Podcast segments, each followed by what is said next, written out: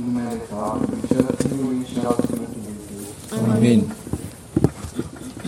Iubiți credincioși, învățătura Domnului Hristos de astăzi a fost pusă în cadrul predicii de pe munte, care începe cu vestitele cuvinte fericiți cei săraci, căci a lor este împărăția cerurilor. Și cuvintele de astăzi vizează și ele o fericire care se ascunde sub haina aceasta a sărăciei și a inabilității de a trăi în lumea aceasta.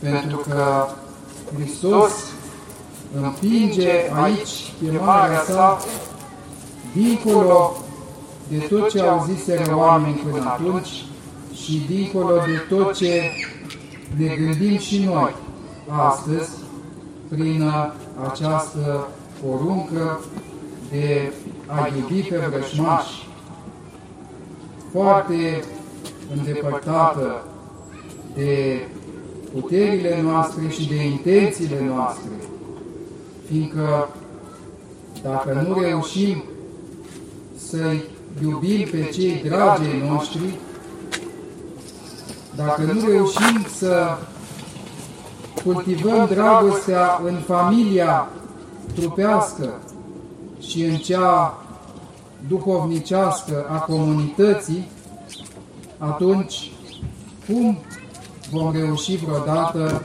să iubim pe vrăjmași? Acestea rămân simple învățături abstracte, atâta timp cât nu începem cu cele de aproape ale noastre.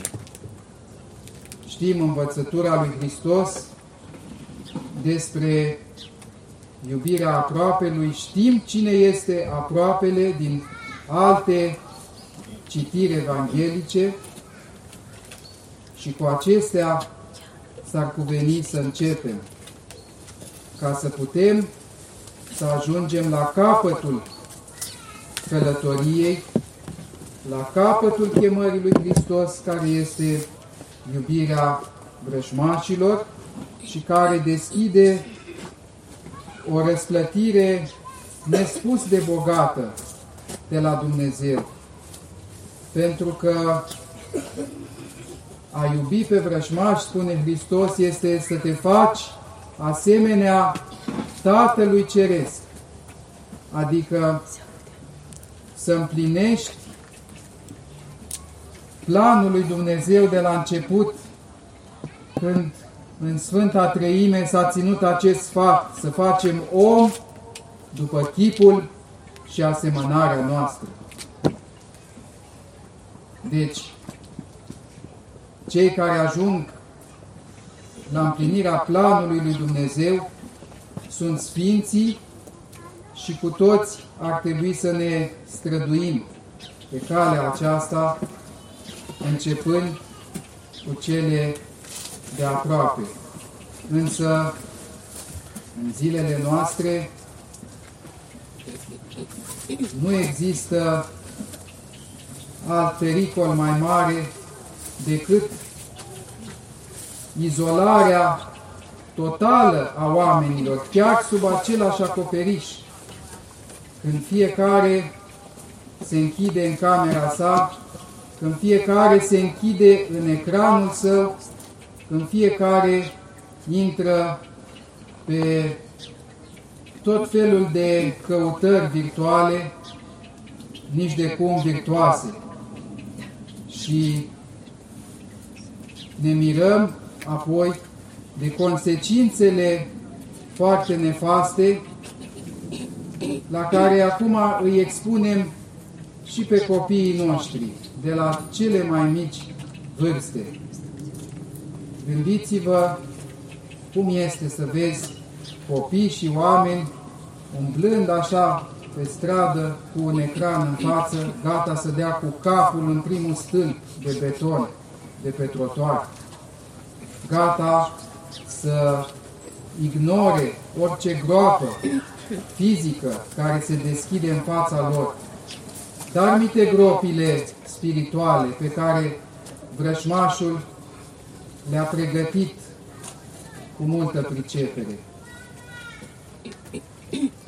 O știre din zilele trecute spunea că populația Statelor Unite este lovită de o epidemie sau de o pandemie fără precedent a bolilor mentale.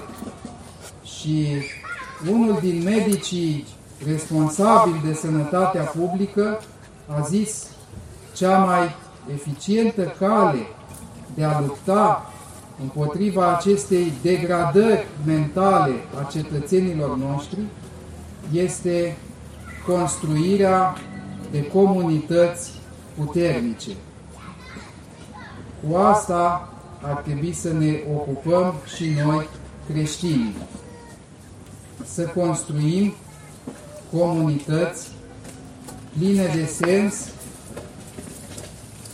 așa cum uh, și alții pot să facă chiar fără ajutorul Harului lui Dumnezeu. Cu atât mai mult în biserică, având valori dumnezeiești și având mai ales pe Hristos în mijlocul nostru, așa cum spunem, lucrurile ar trebui să se îndrepte în direcția aceasta și de la an la an să fim tot mai apropiați, să fim tot mai deschiși unii față de alții, să ne cunoaștem mai bine, să vedem cu ce ne putem ajuta unii pe alții, să nu mai venim la biserică ca la stația de metrou în care îți iei un tichet, intri și te duci apoi unde vrei. Să înțelegem cât de special este un loc anume dacă am ales să facem parte din acel loc. Și lucrul acesta ne responsabilizează pe toți în egală măsură și uh, poate fi dus mai departe, nu zic la desăvârșire pentru că nu sper la așa ceva, dar măcar să fie un proiect care se desfășoară, un proiect care nu se blochează din lipsă de voință, din lipsă de prezență, din lipsă de implicare, ci se desfășoară mai departe. Deși sunt destui care vin și apoi pleacă, dar sunt și alții care vin în urma și în locurile libere ale celor care au plecat și, slavă Domnului, nu ducem lipsă de prezența fizică la Sfânta Liturghie, care se cere continuată, se cere aprofundată și în uh, întâlnirile noastre de după Sfânta Liturghie și în uh, interacțiunile noastre altele decât cele din ziua de duminică, când uh, avem